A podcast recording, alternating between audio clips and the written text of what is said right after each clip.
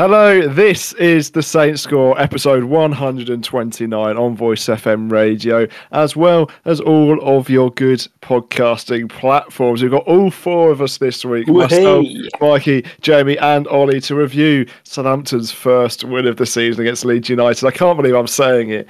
And also uh, previewing the trip, or it's another home game against Burnley, isn't it? So back to back home games. Mikey, how are you doing this week? I'm doing all right, thank you. Um, it's it's been a lovely. It was a lovely weekend. It was great. It was so good. You know, Southampton winning, Tottenham winning eight one. You know, even the B teams won this week. It's just a fantastic week, isn't it? It's, it's it's very nice, Jamie. How are you doing? Have you been busy as busy as last week? But then I guess it's only Tuesday from when I haven't been as busy as last week, thankfully. But I got my little um my uni football team trials tonight. So I'm going to be looking at people playing football and saying, "You're not. You're better than Shane Long." Are so you the ju- are you the judge this week? Are you the judge? Of course I am, son. I'm, I'm the I'm the boss man. Well, kind of. Well, I mean, Ravensbourne, I, I believe that's where you're going. Club. Right, they've been struggling similar to my five-a-side team. So if you, if any of them aren't quite making the cut, just send them over our way. And uh, all right, nice. I, I appreciate that. Do well appreciate Ollie, you weren't here last week. How are you doing this week? I'm yeah, I'm good. I'm recovered from all my varying illnesses that I've had over the last few weeks, so that's good. Mm. Uh, I actually got to watch the game this week as well because nice. we had a lot of Sunday. We had a lot of Sunday games or games which I wasn't able to watch. Whereas this one was a classic Saturday at three, so I, I do actually have some thoughts on the game this week, which will be quite good. I'm glad to hear because I, I, was talking to a few friends in my house a few days ago about how there's some weeks where all three, all four of us will watch it, and there's some weeks that none of us will be able to see the game. But you know, we've got four eyes on the game this week. Or Jamie, did you see it? I'm, I'm not so I sure. I did. I watched the Everyone but me has seen it, so hey. uh, I'm glad we're, we're all informed. And should we just dive straight into it then? We played Leeds United at home. Looking at the team sheet, Djenepo and Perraud back in. I think I saw a statistic somewhere that they've only ever both they've only ever played this season if both of them are played, which is which is quite nice in a way. It just shows they you know true true friends. But you know, looking at our team and looking at their team, I go straight to Mikey first were you quite excited because they were missing a lot of key players? Raphinha, he he only just came back from Brazil. Calvin Phillips wasn't available. Bamford wasn't available. Was this, you know, did it feel like a real chance to get a win over Leeds? To be honest, before the game, I didn't even look at the Leeds team sheet. I, I, I, didn't I didn't I didn't look at it and I only realised that I didn't know who actually was playing for Leeds about five minutes into the first half where I looked at the Leeds team and said, I've got no idea who most of these people are. like, I can't see Calvin Phillips, I can't see Raphinha, I can't see Bamford, and I think Raphinha and Bamford were ones that we thought were going to be out. Mm. Phillips was on the knife edge of whether he was going to be in the team or not, and thankfully he wasn't. But yeah, you could tell Leeds were not at full strength. They looked so disjoint. There was just nothing really. I think they didn't record a single shot on target the entire game. So it it wasn't much of a struggle defensively for us. Ollie, did you feel the same way or a similar way, thinking, do you know what? If there's ever a time that we're going to get a win this season, it's when we've got a lot of players, even though James Ward-Prowse wasn't there, and they've, you know, they, their team t- team looks a bit disjointed. You could, could sort of see that from the fact that I think we're the first team under Bielsa to outrun them, so it sort of seemed like they lacked a bit of cohesion. Yeah, I was trying to look and see who I was worried about, and a bit like Mikey, I was like, I don't really know who half these people are and you can kind of tell from the reactions of the Leeds fans as well. I always look on Twitter to see how they react, and they were kind of pretty unhappy. So mm. I was I was quite happy in that regard, and I thought our team sheet looked pretty solid as well. So before the game, yeah, I was I was pretty confident really. Yeah, so I'll have a look a bit more of our team sheet. Jamie, you know, the podcast that we did previous to this, you're excited that Broja probably was going to start. So talk to me, you know, how happy were to see him there, but also were you worried at all to see James Ward-Prowse not in there for almost three years and what impact do you think that could have had? Well, I said, I was, I was very happy for the young star and especially being the first out, out Albanian Albanian Albanian player to score in the Premier League. Um, I mean, that's class for him. I, I, I guarantee he's very happy. Do you know I felt? I felt bad for yeah. him though because he couldn't celebrate properly because he hurt himself. then and just jumped on his back and made it ten times worse, which definitely did not help the situation. No, I tell you what, we played so well that game, and I was honestly surprised we only came away with the one 0 because um, it was like how I said with Prowse not being the side, you do put some questions in there, thinking, oh, I don't really know how we can cope with this. But I thought Diallo had a brilliant game, pressing forward a lot. And I was quite surprised to be honest. He's clearly learned from Prowse in training and how he plays. Because before, I'd say Diallo was very, very much more like Romeu and quite a defensive player. But it's great to see him pushing up the field. I thought it was brilliant.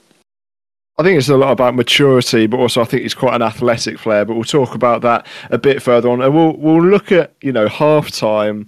We created a lot of chances, but it did seem it felt a bit samey. Do you know what I mean? I looked at the statistics at half time. I think they had one shot, none on target. We had twelve, and I looked at half time and I was thinking, please not this again. It's just another case where we haven't been able to score. Looking at our first half chances, Mikey, there was a, a, few corners that came in from Redmond. I think he had a shot himself as well that was well saved by Illan Meslier. Were you worried, but or were you looking at the thinking going, well, Leeds just don't have any creative quality. They A don't have their creator in Raphinha, but B they don't have their scorer in Bamford, so they didn't really have any attacking power apart from Dan James, who at times did look a bit worrying. I think as soon as we hit half time, I, I, I didn't like the thought that I had, but it's very similar to the last two games we played against mm. Leeds, down at Elland Road and down at St Mary's, where first half we had dominant chances. We we dominate the first half. We had three or four chances where we could have scored. And Leeds didn't look too much. They looked like a threat, but they didn't look too much into the game. And the thought at half time was I've seen this twice before where we've dominated the first half, we haven't taken our chances. And then all of a sudden, Leeds have got some half the chance but bounce, which they got two of. In all fairness, Jack Harrison uh, did a fantastic shift of the ball around Romeu, managed to get a shot off that Salisu blocked, and then Dan James running past Salisu and nearly slotting that in. They had their chances to like equalize or take the lead and I knew that was going to happen, but it was due to their lack of squad squad depth and due to the lack of quality that they had on the field, they didn't get that goal. Thankfully. Yeah, and you know, thankfully it was us that got that goal. Broja was the scorer of it, and how important was it that he, he's finally got his first goal? I mean, it's his first Premier League start. He's got his chance. Do you think now players like Adams and I was surprised that Armstrong wasn't in the team either? That is Adam. That is. Do you think that now he's almost guaranteed a spot for the next few weeks? He had a couple of chances, but he, he did find the back of the net, which we sort of struggled with in recent weeks, Ollie. Oh, there's a lot again there. um, yeah, I thought it was interesting that Adam Armstrong got dropped, but um, we've seen kind of both sides of Broja. We saw him have a very good uh, spell as a substitute when he came on against uh, West Ham, was it? I mm, think it yeah. was. Um, yeah. And he looked very, very good in that game. So that got the fans very excited for him to play.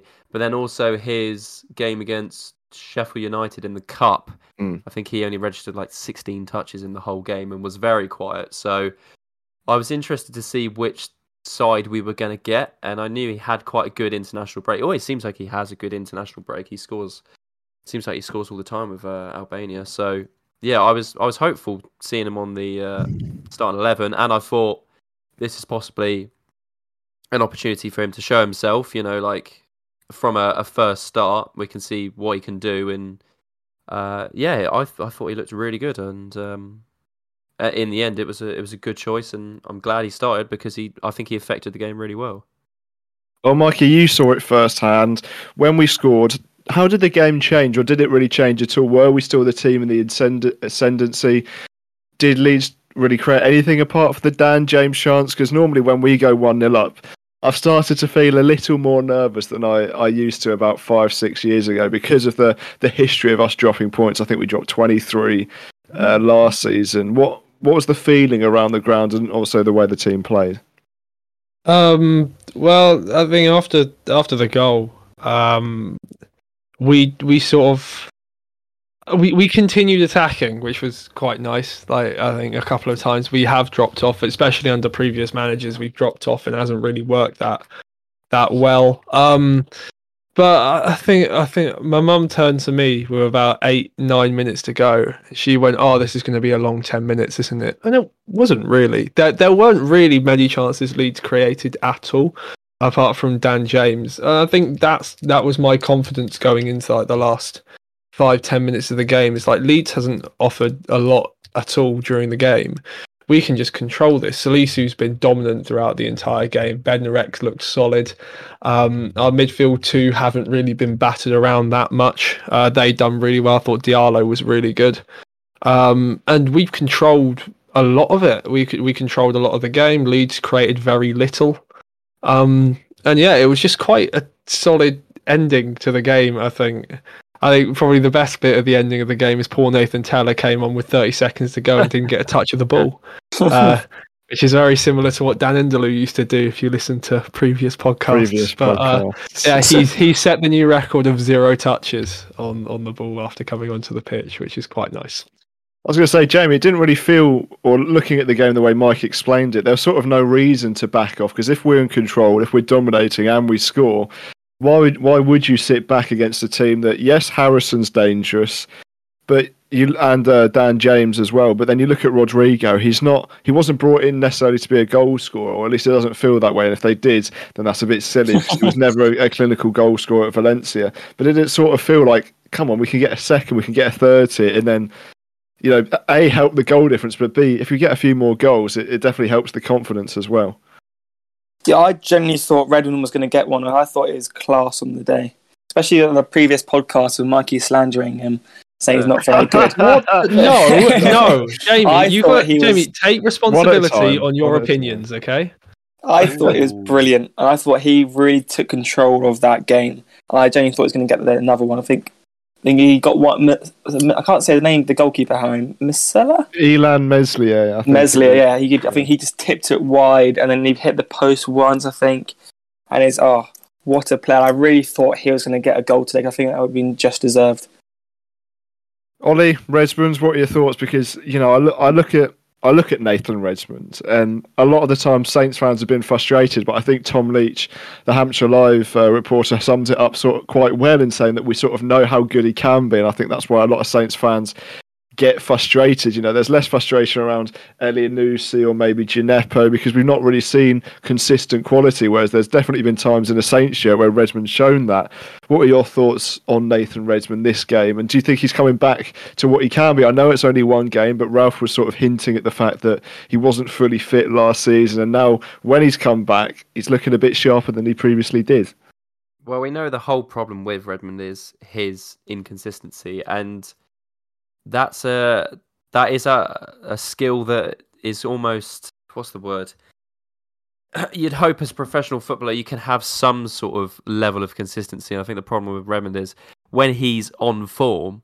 I mean the the first season when Hasenhüttl came in, that kind of comes to mind. That was like probably the best we've seen Redmond in a Saint shirt. He was amazing that tail end of that season, and I think that's what fans know he can be. And if it is that he hasn't been quite fit, then yeah, that might be a reason. But I think the the problem is that if he's not on it, he can be almost like a, a person who's not even in the t- the team at all. And sometimes he just gets picked on his defensive abilities as winger, which isn't really a thing that you should pick players for. Whereas you look at someone like Djenepo, at least he's got that unpredictability about him in the fact that there's a bit of more of a, a consistent output from him. I mean, sometimes it doesn't always go well, but you know, with Djenepo, he might do a few things in the game that kind of uh, make a difference now and again. Whereas, yeah, Redmond sometimes when he's not on it, he can be really frustrating to watch because, yeah, when his confidence isn't there, he's he's like half a player. He's not even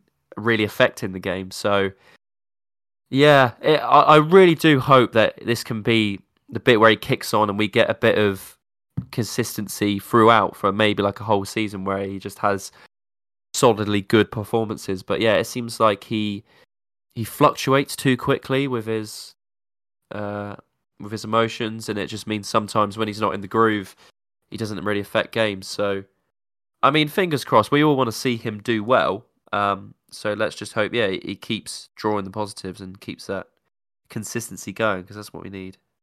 I think this, oh, sorry. I, I was going to say, I think this is this might be a new Nathan Redmond we're seeing. He sort of assumed a new role in the team. I think he's 27 now, isn't he? Indeed. Or at least he's getting yeah, he's getting towards that age. He was surrounded by youngsters around him. Broja comes to mind, Djenepo, uh, Diallo. Like the, this was quite a mixed team of youth and experience. He's also got Elyounoussi with him, who, of course, even though he's as I think similar age to Redmond. He's not been at Southampton. Well, I know, I know. Technically, he's been at Southampton for three or four years, but he's only really been Southampton for six months or so. So, um, it, he's a very experienced professional in our in our team. I don't know if that's just a new role that he's assuming. And I know I love my numbers and everything like that. But he created 11 shot creating actions, which is like either a dribble or a pass or whatever. He he created 11 shots um, just by himself. He also created the goal, of course, for Broja too, with a great run. It was a brilliant pass from Djenepo as well on the counter attack. But one stat that really impressed me is he had 60 touches of the ball which for a striker is a ridiculous amount. Like yeah. Broja was involved a lot. He had 34 touches of the ball. Redmond almost doubled the amount of touches that Broja had. It showed how involved he was in the game, and only Salisu on our side of the, on our team had more touches of the ball, which is just an incredible.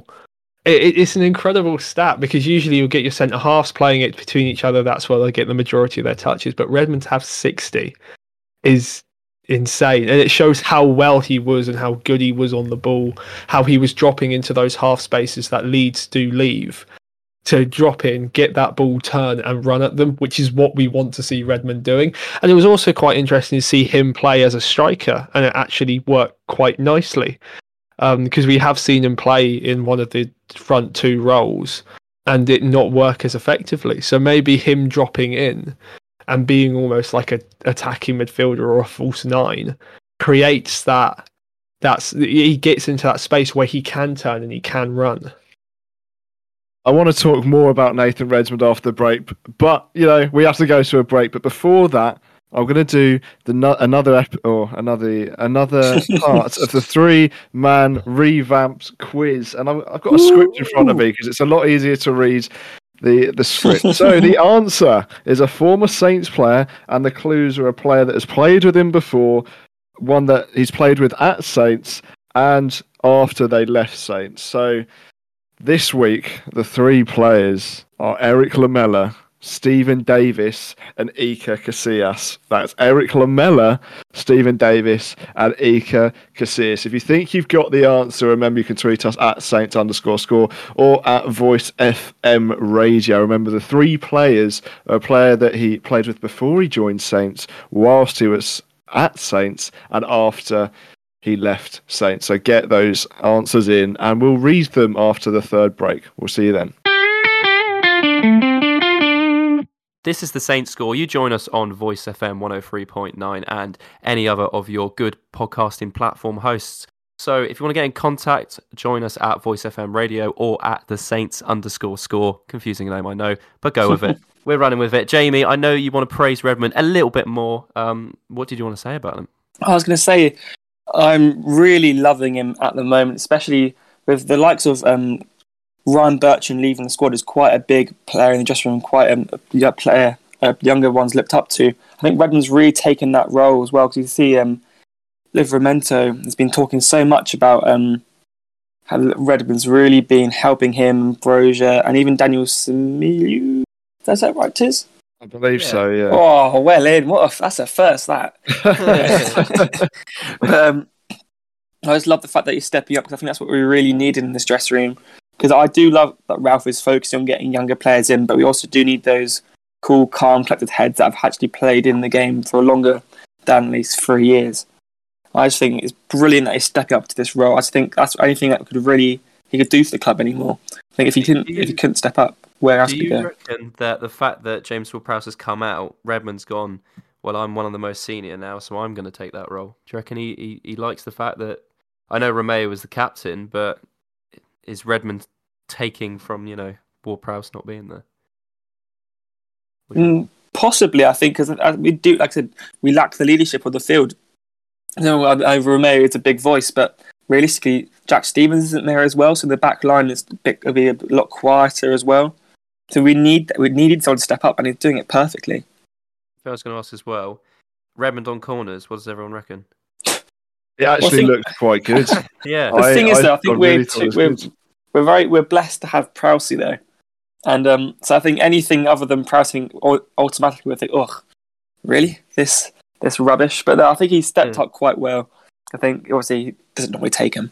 The yeah. thing is, for me, I, I have a there's different ways that you can look at this situation. I looked at Redmond's corners against Sheffield United, and I thought these these really aren't fantastic. But it's also that the, probably the first time he's ever taken corners at Saints for a very long time due to Ward-Prowse's dominance over the man when Bertrand was here as well.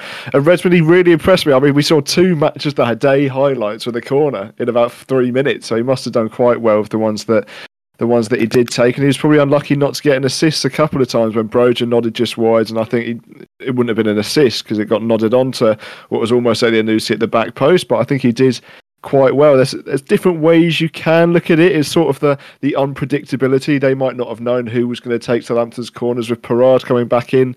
Uh, back into the side, he was someone that used to take them or normally takes them as well.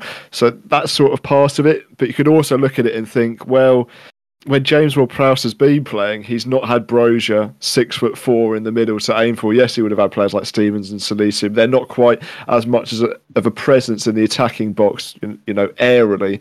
So you can look at it both ways, but you've got to praise Nathan Redmond that he's he's been given that responsibility by Ralph. And to be fair, he did really, really well. I can see Mikey sort of eyeing up eyeing up a point. So what what do you think, Mikey? I was just going to say that in the gen- general like so in the top five leagues of European football last season, three percent of corners were scored from. Like a direct ball into the box and then a header or a volley or whatever into the back of the net.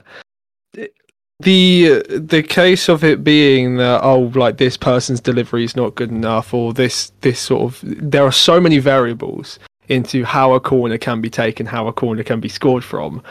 That you need the perfect ball into the box, the perfect run from a player, the perfect header, and the perfect finish. There are so many things that can go wrong in that instance. So you can practice set pieces like, I don't know, for two, three, four hours on a Friday and then get to Saturday and either A, not even get a corner because we've seen that happen before, or B, I don't know, like someone steps up for their fourth corner, shanks it, or, or someone gets blocked on their run towards the goal or something like that. There are so many variables in it. So I don't, I think people overlook how important corners actually are in the modern game. And if you can score from corners, fantastic. You've got you've got a set piece there, but it's so inconsistent how we score. Cor- like we don't score corners. We only score corners because we had Yannick Vestergaard, um, and even then, it, you look at some of the finishes that he had. It was like poor marking, or it was someone let their runner go, or it was just a very good delivery into the box. So I think people look into corners a little bit too much into how important they actually are in the modern game because you you see it and people don't take advantage of it, and you'll see like. Um, I think I watched a video and there was an example from our game against Burnley last season where Burnley had four players in our penalty area and they were attacking the corner and we had nine. It's such a numerical disadvantage for an attacking corner that you probably won't be able to find one of your players, and if you do, it's usually a defensive mistake instead of a good like offen- offensive play.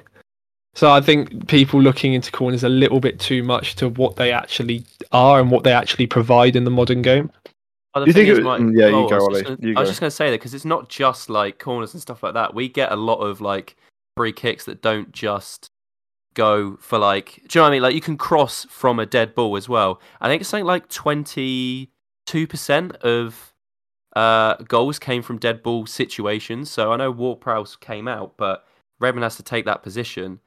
And if twenty two percent of goals come from dead ball situations, and like Redmond's come in and done a good job, so I think it's a good thing for us that um, we found a good like person to take it over because I I know corners may not be as successful, but I think dead balls are really important, and people who do specialize in dead ball situations and practice them do get better results. So I know corners may not be as like important in the modern game as more, but I think dead balls still are just as important. Well said. Opinions, Mikey? Do, do you agree with that? Because no, we, did score, the, the, we did score 15 set pieces last season, but also that would probably include penalties. We've also got the best free kick taker, and we had Vestergaard. So it's sort of it's difficult to judge because not every team's the same. So it doesn't mean that the set pieces is going to necessarily be better for some people or worse for some people because some people got taller players or shorter players. There's always going to be an importance of set pieces. Set pieces will be, always be an important thing um just just because of like because it is you being set you've got a free cross into the box which you will never get in open play or hardly get in open play. You it's a free cross into the box and you can have maybe four five six runners going into the box and you can try and find one of them. But I, I think there is there is a difference between you see a lot of teams now if they get a a free kick from I don't know the halfway line maybe 20 30 years ago you will just lump that into the box and see what happens. Now teams aren't doing that. They're just passing it about because it's more important to actually retain that ball and create a good goal scoring opportunity instead of just lumping it creating a 50-50 and maybe turning it into a counter attack I don't know if our counter attack came from a Leeds corner. I'm not too sure if it was a corner or a free kick or something like that. Maybe it was a dead ball situation maybe not. I can't really remember but you you do create situations where we you can be counterattacked and can be numerically disadvantaged if you put too many people up for a corner. I think statistically you can look at and go, oh yeah, twenty percent of goals do come from set pieces. Um, but then you can also you could probably switch that around and see how many goals conceded are from your attacking set pieces? How many bodies do you put forward? How much of a risk do you take when putting that ball into a box? Will it be like if you put the ball into the box, keeper catches it, rolls it out, you could have a three on two or a four on two, depending on how many numbers you get forwards. So there, it is like a it is a debate where you've got a good chance of scoring, twenty percent chance of scoring from a set piece, but what is the percentage chance of you being counter attacked and conceding a good chance from that set piece? Uh, it's that balance. And I think you also see it now is with VAR being in the game. Like teams are just defending these set pieces with high lines, and you've got to be more intelligent and more clever with your running. Otherwise, you'll be caught offside. How many times have we seen uh, teams come to our place and we've managed to catch them offside from a free kick that they've scored from? I remember I think it was Harry Kane a couple of years ago did his hamstring by trying to run onto one of them and put it in the net, but he was offside, so it didn't count. So I think that that's also a factor to bring in with the modern game of like it's now easier to catch people offside from free kicks than it was before. Does that make the role of the set piece taker debatably, not certainly, but debatably important due to the fact that you've planned that set piece completely. A, they've got to hit the ball at the right time. They've got to hit the ball at the right place. They've got to know where the runners are going because otherwise, like you said, they, the ball can be counted from. So it's almost more important that the ball is that good because otherwise if if he hits the wall or hits the first man like we see so many times not with us specifically but I mean just generally in the Premier League or and you know other leagues as well that it makes the counter attack even more threatening. So it's even more important to find one of your players so that you don't get counter attacks if that makes sense. Yeah yeah I think uh, if you I mean if you have an incredibly good dead ball player, then you've got to use that and you've got to exploit that, which we haven't really. I, I mean, we've had James Ward-Prowse scoring directly from free kicks, and we've had a, like maybe three or four corners I can remember us scoring from, but that's probably over the last three seasons or so. So I don't, I can't really remember us scoring too many goals from corners and set pieces. Um, so that that's got to be something that you do exploit, but that also takes in turn that it's not just about a good delivery; it's about everyone else. Like, I, I, see set pieces very much like um, like plays in American football, in the fact that it's a dead ball situation, and you, you can look at the quarterback, and the quarterback's the most important person because he's the one chucking it to someone, or he's the one making the decision to run the ball. However, it's still everyone else's job to let that quarterback be able to put that ball in and have a successful play. Everyone's still got to do their runs. Everyone's still got to do their blocks to be able to make it happen. So it's not just about oh, like James Ward-Prowse has to put a good ball into the box and then someone will just eventually get on the end of it. Everyone else has to do their movement successfully to then have a successful set piece. I think we saw England in the World Cup. They like lined up in a train type thing, and everyone had different movements to try and create space for a header or a shot or something like that. So it's not just about, oh, can this player put a good ball in or not? It's also about, can everyone else do their jobs? In the box, which I think is what sometimes people forget. Ward Prowse can put the most amazing delivery in, or Redmond can put the right delivery in, but because someone hasn't done their job properly, will, the blame will go to him that it's not a good set piece, it's not a good delivery, because it's not gone near a person. However, one of the like I don't know, Salisu or Stephens or whoever's running onto the ball, they might have not done their run, run properly, and therefore the set piece breaks down, and the blame goes to the guy who put the ball into the box.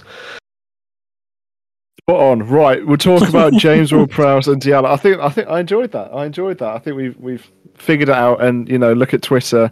You know, send them to this podcast if you, they want to explain the set pieces because I think we did well there. Right, James Ward-Prowse versus Diallo. Diallo had an unbelievable game from what I've heard and statistically as well. And I think almost, did our goal come from Diallo breaking up the play as well? I want to say he he was the one that fed it to Djenepo, who put an unbelievable ball through. I don't think a lot of people mentioned that his ball through to Redmond was fantastic. Should Ward-Prowse be worried? We talked about it last, pod, last podcast, and I was like, nah, he's the captain. He'll walk straight through all of this, all of that but we've won a game when James Ward-Prowse isn't in the side. Diallo was an integral part of that, and now we've possibly found a good set piece taker with Redmond as well, even though we're not going to go back into that avenue. Ollie, should James Ward-Prowse be worried about his position, or does he go, I'm the captain, I'm walking straight back into that team? Well, I'm always under the impression that you don't change a winning team. So, especially at the moment, if we keep winning, then I think you keep this team the same. If excuse me, um, if we do end up having a problem in midfield or we have a draw which is a bit shaky and thing needs to be changed up, then obviously maybe restore the balance a little bit. But you've got to say it was a good win. We looked quite strong, and then they'll have a quite a, a physical game against Burnley. It'll be a different kind of game. We'll cover the preview later, but you know Leeds are very uh, what would you say? Um, they're very attacking. They uh, have a lot of risks to their games, whereas Burnley are kind of the opposite, really. So if you keep the same team, see how they do. If they still do well, then yeah, Ward-Prowse might struggle to get back into the team. But uh, yeah, we'll see what happens after Burnley for me. I think. Mikey, what are the things that Diallo can do that James Ward-Prowse can't, and vice versa? Would you say, looking at the team? I think Diallo is a lot more positive in the way that he plays. I think he looks forward quicker. Um, he's definitely, I think he's a better dribbler on the ball as well. He's a lot lighter on his feet. Um, but I don't think there'll be too many issues. I, I think Ralph said, I know this is nothing to do with Diallo, but Ralph said in a press conference that Perraud offers that sort of outside wing back left footed if you want someone to do an overlap then you play Perraud. If you want Kyle Walker Peters playing at left back, he'll run inside and he'll run inside with the ball because he's very good at that, and he'll he'll provide like an underlapping, maybe even playing as a defensive midfielder type role. And I I can see why people say don't change your winning team, and like you want to have this consistency, especially with your back four and your back line. If they're keeping clean sheets, you don't want to change it. However, I think adaptability has become a lot more I think has become needed. And I think Ralph wants to do that. So like, I know someone said earlier in the show, I can't remember who, that Broja's got to start in the next game. I don't think he does. I think I think this team is very, this squad is very good with what each player can provide individually. Like striker wise, we've got Che Adams, who's very good at holding the ball up, very creative, can drop into those half spaces and provide a pass to someone else. We've got Broja, who's very tall, very dominant. He's a physical presence. We've got Adam Armstrong, who can run in behind. He's quick. He he can press really well. And all of a sudden, you, you look at then the style of play of Burnley. I know this isn't like the section for it. I'm ruining the podcast again, Harry. I'm sorry. Um, but you look at Burnley, they've got two incredibly strong physical uh, defensive midfielders and uh, defensive midfielders, centre halves. Their entire spine is massive, and then you've got um, they play really compact, really narrow. There's not going to be the half spaces that there were for Leeds for Nathan Redmond to drop inside. So I wouldn't want personally Redmond to start up front um, against Burnley because I don't think we can exploit his qualities in the same way that we did against Leeds, that we can against Burnley. You play against different teams every single week. So, in my opinion, I wouldn't I wouldn't say, oh yeah, we need to start the same eleven that we had before. I can see why people want it, and it makes sense in my head that oh, you got a winning team, you don't want to change it. But different teams are different qualities, different players are different qualities. So, I personally would change the team if if we were to do Burnley, but that's for later. That's fine. Yeah, that's for later, and that's later. for after this break. But once again, quickly, the three man quiz before the break. If you missed it last time, it's three players. One that has played. Uh, well, the answer. Sorry, I have to go with the answer now because I've got to say that it's a former Saints player, and the three clues are a player that has played before he joined the club, during his time at the club and after his time at the club. And this week it's Erik Lamela, Steven Davis, and Iker Casillas. That's Erik Lamela, Steven Davis, and Iker Casillas. I'm not. Jamie, you said you're confident. I know Ollie, the answer, Sam. Ollie, Mikey, are you confident this week? No. I'm You're not confident. Mikey doesn't know it. Mikey, Mikey doesn't, doesn't know. know. it. Ollie, do you know? I don't know. you don't know. To listen uh, to work. Yeah, I mean, you've got plenty of time what to work week. it out. So after this break, hopefully Mikey and Ollie will come up with an answer. And hopefully you've got it home at Saints underscore school or at Voice FM radio to get your answers in and get them in pretty soon because I'm revealing the answer after this. Hello, and welcome back to Voice FM 103.9. You're listening to the Saints score with me, Jamie, Harry, and Mikey. But no longer Ollie as he had to go. Yeah, I think he has a uni lecture on. But anyway, Harry, let's find out the answer to your three man quiz. You just give a little bit of a rundown for people who may have just joined in listening now. Then I'll tell the answer. Well, so the three man quiz, we've changed it up for the recent two episodes, and it's a former Saints player. That's the answer. A former Saints player, and the three clues are a player that he's played with before he joined the club, after he left the club, and his time at the club. And this week, it's Erik Lamela, Steven Davis, and Iker Casillas. Those are the three players. Mikey has absolutely no idea, and I'm absolutely loving every single minute of it. We could just sit here for ages. I could sit here and watch Mikey not know the answer for ages, but Jamie does know, and he say he didn't cheat. He did not cheat either this week, which is even better, if not believable. So, Jamie, who, what, what is the answer I want this like week? Comment him a little bit more. Give you a little bit of a clue. Right. He he loves a headbutt he loves a screamer against Manchester City. He hates Jose Fonte. Well, he didn't. No, allegedly, allegedly, he, allegedly, he dislikes uh, Jose Fonte. What is the answer? Just for people that missed it there. Dani Osvaldo. Yeah. Dani Osvaldo. Dani Osvaldo played with Iker Casillas at Porto. Indeed. And he played with Steven Davis at Southampton. And Lamela at Roma. See, I completely forgot that um, that Osvaldo went to Porto because I wanted to do it when he was on loan at Juventus, but technically he didn't leave us by that point. So I had to just sort of oh. find someone else. So yeah, it had to be it had to be Osvaldo because I can't think of anyone else that left to go to Porto. And for Real Madrid, Bale would have played there, but he didn't. He wasn't anywhere before he came to us. So it technically had to be Osvaldo. So I finally got one over Mikey, but will Saints get a win over Burnley? That's Ooh. the upcoming fixture Saturday. And I was thinking about it. It's quite nice knowing that people are probably listening to this podcast right now, heading to the game. I never really thought about that before. You know, they've got the we we are their pre-match, which I do really enjoy. But Burnley, they're coming up. We did beat them once last season, 2 0, oh no, 1 0, sorry, away at, uh, well, I believe it's Danny Ings that scored that day. But can Saints get back to back victories? We'll go to Mikey. Looking at the game, you sort of mentioned it in the previous segment, but what are you worried about about Burnley? Because they've not won so far this season. I think they've got two points on the board after uh, after their draw against Norwich, uh, which was a couple of weeks ago actually, and they lost man to Man City two 0 last weekend. How do you think they're going to attack? How are they going to be dangerous? Who are you worried about this weekend? Um, I mean, I think Burnley are probably the most uh, consistent team in the way that they play. I think you got two very strong, very good centre halves in James Tarkowski and Ben Mee. You got a good goal- goalkeeper in Nick Pope. They're just going to sit. They're not going to Um, I mean, you've got good attacking quality as well. And Chris Wood, he's a good goal scorer. He'll get you goals. I mean, he hasn't scored this season yet, but he will get you goals in the Premier League. Dwight McNeil is a very good creative source as well. Um, so I think you know the Burnley are a good side, and let's not forget they got Jack Cork in there too um, ex Southampton player who I'm sure will appear at some point this season with Harry's little uh, three word three man thing. Um, I thought about it, but it's very confusing. He, he was going to be my answer for this week, but it was just so many different teams. And like, I, I, I would have got Jack Cork.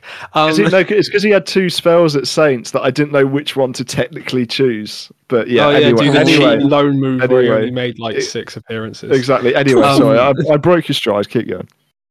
Um, but yeah, you know what you're going to get with Burnley. You're going to get a compact team. You're going to get a solid team. You're going to. I mean, this is a team that only conceded twice to Man City. So, I mean, not quite as good as us, but um, yeah, like they're they're going to be defensively solid, and it's going to be a team that we are going to have to break down. Um, I think the key with this game is not do what we did two years ago, where me and Jamie were at the game. It was horrible. It was rainy, and we give away two incredibly easy goals. One directly from a corner, and then we have to chase the game. That's something we can't afford to do. Um, we need to either, I mean, score early, control the game like we did against Leeds, or um, or we just can't concede against them because we know that we're going to try and we're going to find it tough to break Burnley down. Um, so not conceding early and not conceding stupid goals, I think those are going to be like the two main uh, key things to go into because we know Burnley do lack a bit of quality. So it will be like some sort of error on our part will cause a goal. How do you think we're going to deal with the physicality, Jamie? Because we don't have Vestergaard this season, who, in all fairness, has struggled a bit with less. I know they did win 4 2 uh, last game. There's been a couple of complaints about about him, but you know he's new at Leicester. He's got plenty of time to settle in. But you know we've got Salisu, we've got Bednarek, not quite as big as the six foot seven Danes. So how do you think we're going to deal with that? And do you think that's how Burnley are going to attack us? Thinking if we can get the ball up in the air against players like Salisu and Bednarek, because for the last two weeks against or last four weeks technically against Wolves and um, and who are the two we just played? Leeds. There we go. both Bednarek and Salisu have let the ball bounce beyond them, uh, which they both almost scored from. One, one, in fact, they did score from. So, do you think that's Ooh. the method that they might try and attack from? Well, if you remember last season, Vestergaard's form began at Burnley he came in to counteract the players, the likes of Chris Wood, because he's so tall, he can outstrength them all. I, I think that we, I think we'll be fine personally, because I think Salisu is really coming to form recently and is showing his weight around the club at that, that defensive line. I think it's a shame that Jack Stephens is be very good in this game as well because he's not afraid to put a challenge in. But we got, I, do, I think we'll be okay because we do have Romeu there. He can also sit a bit deeper while Diallo goes further upfield. I think I'll be able to counteract the la- the lack of height that we had with Vestergaard. Mike, is Jamie right or wrong? Do you think similar or do you think different? Uh, I, I, do agree with the Jack Stephens point. Whee! I think Jack Stephens would love this game. Uh, he, he lo- I think he will love. He loves a physical battle. So, um, yeah, I, I think he'll be a miss. Uh, uh, but I think Salisu against Leeds, he was just an absolute dominant force mm. in our back line. He was brilliant uh, through the game. The flexibility of that man is like absolutely insane. Have you seen how he tackles? He like does the splits he, he, he just increases his surface area so much on the bottom of that uh, on his on that field by just splitting his legs and making the tackle that way. It's absolutely incredible. Um, and yeah, Bednarek was solid against Leeds. He didn't really make a make a mistake, which is new to him. Um, so that that was really nice as well. So I I can see us going in with a similar backline. We know how compact they're going to be. I wouldn't have thought Walker Peters running into like the half spaces will allow us to create that width. I would have thought we'll want to create our width through using Perraud, using Livramento to get wide. Um, so yeah, I think that's sort of how we're going to negotiate the game. I think we can see a similar-ish team to the one against Leeds, but I can't see us doing the exact same you sort of explained how we're going to look dangerous, but now, so you know, we're going to look at the starting eleven. what do you think is going to change? Because obviously the goalkeeper is going to be the same, the two centre backs are going to be the same after you know what, and the right back as well, and probably Perraud. You know, after you keep a clean sheet, for me, there's no need to really change too much. You guys, the rest of the team, or if you think there's going to be a wild change in defence, what changes do you think Ralph could implement to make you know well, to make us more likely to win? I think it will be that Pride will come out because like, um, Ralph did say he likes to swap him round with Walker Peters. I think Burnley are as attacking side as Leeds are. I think um, it's a quite. Oh, I wouldn't quite go. I wouldn't quite say they're as attacking. No, I said, I said sorry, sorry. I said they're not. Harry, I said they're not as attacking. oh, okay. I'll let, I'll let so, you yeah, off. I'll let you off. So yeah, I would never say that. uh, maybe just shot ourselves in the foot there, a bit of karma. But um, but anyway, Harry, before you rudely interrupted, I'm sorry. I'm sorry. I think I think Will Peters will come into this game because he is more a defensive player rather than attacking, as just like Ralph said in the press conference. And that's really the only change I would personally make, or maybe having Stuart Armstrong starting. But I don't know who I drop for him, so that's the problem. Mikey. Uh, there'll be a couple of changes that I'd make. I'll keep the back four the same. I wouldn't bring Walker Peters in. Um, I'd keep Perraud in because I think that width that he provides will be very important in like trying to spread um, Burnley out a little bit more. Um, I think bringing Stuart Armstrong in for Djenepo, I think will be something that I would probably do as well because I think Armstrong he's a lot more composed on the ball. He's going to be someone who um, controls the play a little bit better. I think Djenepo's a little bit. He's good for games against Leeds where he's going to be in a lot of one-on-one situations, but on two-on-one situations, you want to have um, someone who can provide that little flick. I think that's something that we've missed when he came off the bench against Leeds. Armstrong would just do little like one, two touch passes, but they create an opportunity for us to put a ball into the box or like create like make 20, 30 yards. I think that's the intelligence you miss with Stuart Armstrong. I think that'll be something that's going to be important. I was really impressed with Elyounoussi as well. I thought he was brilliant, so I'd keep him in the side. Uh, I think I'd I'd probably want to put Che Adams in. I, I, I, don't know for who uh, is he fit? I don't know. I'm not too sure. He did have a. I'm I think it was sure. a muscle injury, but if he is fit, you're saying that you'd want to play him. Yeah, if if he is fit, I'd want to play him. The only issue would be is that I I I wouldn't want to take Nathan Redmond out, but I don't really know where who else I'd take out because I'd want Broja in for his height and his physicality, mm. but maybe he's not up to that yet. Uh, it will be like his first proper big test against. I'm not putting anything against Leeds, but their centre halves weren't exactly the most physically dominant. Uh, they didn't put our strikers under a lot of pressure, I don't think. So I wouldn't be surprised to see Broja come out, but then I wouldn't. I'd, I'd like to see him retain his place in that way. So I don't know. Keep keep the same front two, maybe. Uh, sure, uh, does Stuart Armstrong look fully fit? Because I, am not sure how long he came onto the pitch for. Did, did he look like he's uh, back to normal prime self? He, he, go on, Jamie. So it's, uh, it's hard for a player to make a, such a big impact from the bench, obviously, but I think he did come into the game quite well. I I think I'd like to see him start. because I think he had a decent game for how the short amount of time he was on the pitch. I think it's fair to say that he would be ready to go. because I think he was. I think correct me if I'm wrong, Mike, but I think he was ready to come back before the international break anyway. I think um, so. I think he's definitely fit enough for it. Wasn't was he on the bench against Chelsea? I'm not I'm pretty sure. Yeah. sure. I'm pretty sure. So if he was on the bench against Chelsea and if he was fit enough to go away, I know Ralph wasn't exactly happy with him going away with Scotland. Um, I think he wanted to keep him at the club. Um, but yeah, uh, he he looked alright coming off the bench. He played half an hour, so that's quite a bit of football for someone returning from injury. I wouldn't say he had like an incredible impact on the game, but at that point we were 1 0 up, I believe. Yeah, because Djenepo was involved in the goal. Uh, he, he came on six minutes after the goal and he just sort of controlled the game quite nicely. He, I think it was the right decision to bring him on for Djenepo. I think Djenepo did his job well but I think he wasn't out of the front four. He was probably the one that wasn't performing the best, but that's nothing on Djenepo. That was just how well the other three were doing. Um, so yeah, that that would probably be the changes I'd make. We've reviewed Leeds. We've had a look at Burnley, both, you know, how they could scare us and how we're going to scare them, and predicted the starting 11. But what we haven't done is predict the score. Ollie isn't here, but I'm going to just assume he'd say 1 1. Jamie, what do you think this week? How do you think the game's going to go? And will we get a you know back to back victories? And since I don't know when was the last time. I think it's nothing but a win against Burnley. Anything other than three points is unacceptable, in my opinion. Unacceptable. That's. Genuinely, I'm sorry, that's that. a bit far. I wouldn't say unacceptable. I'd say a bit disappointing. I said in the next three games, including Leeds, that I thought we drew against Leeds and win the next two against Norwich, and I think that's what we should be doing. I, I, I genuinely think it is unacceptable if we don't get a win. Because they're a side we should be beating. I genuinely think we have a better squad than them, and it should not be a comfortable win. Don't get me wrong, but it's the game we should be winning.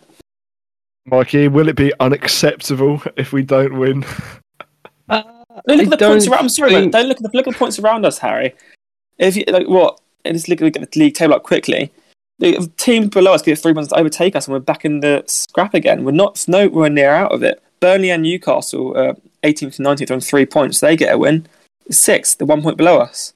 It's simple as we should be winning these games. This is it may be early in the season, but these are games we have to be winning. I, I don't think you can be out of the scrap of it eight games into a season. Um, but uh, it's a game that I think the supporters would expect us to win. It's a long trip down for Burnley. They've always struggled um, away from home down here. I think the only win that they've got is the 2 1 that we did lose when Danny Ings scored his, uh, I don't know, 18th of the season. I, I, I don't know why I've gone for his goals. I think they yeah, might but everyone beat us under Pellegrino. that Apart from Everton. Just, that, no, no, no. That year doesn't count in my books. everyone beat us that year. We either got beaten or we drew. Like that was pretty yeah. much the entirety of that season. I don't think we picked up too many wins. Um, but yeah, I, I think it's a game that we are going to be looking to win. Uh, and the thing, uh, I think as well. Uh, with uh, how some of us have described, you know, some, a lot of supporters were disappointed how we start the season. I think on this podcast we are okay with how we start the season because we looked ahead at the fixtures that we got now, and we can see winnable games. Our start of the season will be okay if we do get another win against Burnley because that'll be two wins on the bounce. We'll get six points better off. Um, and this is a game that I mean we beat them twice last season, which is something that we don't do often. So that that would be something quite nice to try and continue this run that we do have against Burnley. Um, so yeah, I think it's it's a game we should be expected to win, but I don't I don't think a point is a bad result, but it is like three points of what we want from this game. Yeah, I think it's it's a good way to continue our good run. Or I say good run of form. We've won one game, but I think this patch of games is where we can get the momentum. I talked about it in a more jovial sense last week, but if we get 15 points out of the next five, suddenly we're surging up the table. And I didn't mean just us, but just any team. So you know, we're not necessarily in a relegation battle yet. You're only in a relegation battle with 15 games to go when everyone sort of knows their position. But yeah, I'm going to go for a Saints 1 0 victory again. Jamie, what's the score? I want to know the score. What are you going to say? 2 0 Southampton. Clean sheet from Macca. Mikey? Uh, 1 0 Southampton again. It's going to be another nervy, well, not nervy finish, but just a close, a close game. So we're all going to say clean sheet. So if you've got Tino Livramento in your FPL team, A, if you don't, why don't you? He's a great asset. But B, chuck him in the starting 11 because that's what I didn't do this week. And I really wish I did because I doubled up on Wolves defenders and they, they conceded twice. So I was very upset. But anyway, that's enough. We haven't got any more time this week. We've sort of crammed everything that we could into this week's podcast. And next week, hopefully, we'll be relieving a win against Burnley and previewing another match of football. Who are we against next week? I'm pretty sure no. it's no. That's that's ages away. Watford. Absolutely ages away. Watford. Watford. That's the one. And also having a look at the Chelsea game as well, because by then that game I think would have been played. So we'll talk about that. Thank you very much, Mikey, for joining me. Well, well thanks for having me. I don't really know what to say, mate. say thank you. always thank, you thank you, Jamie, for joining me thank you, Harry, for joining me and Mikey. Yeah, and thank you for the audience for listening once again this weekend. And we will see you next weekend. Have a good one.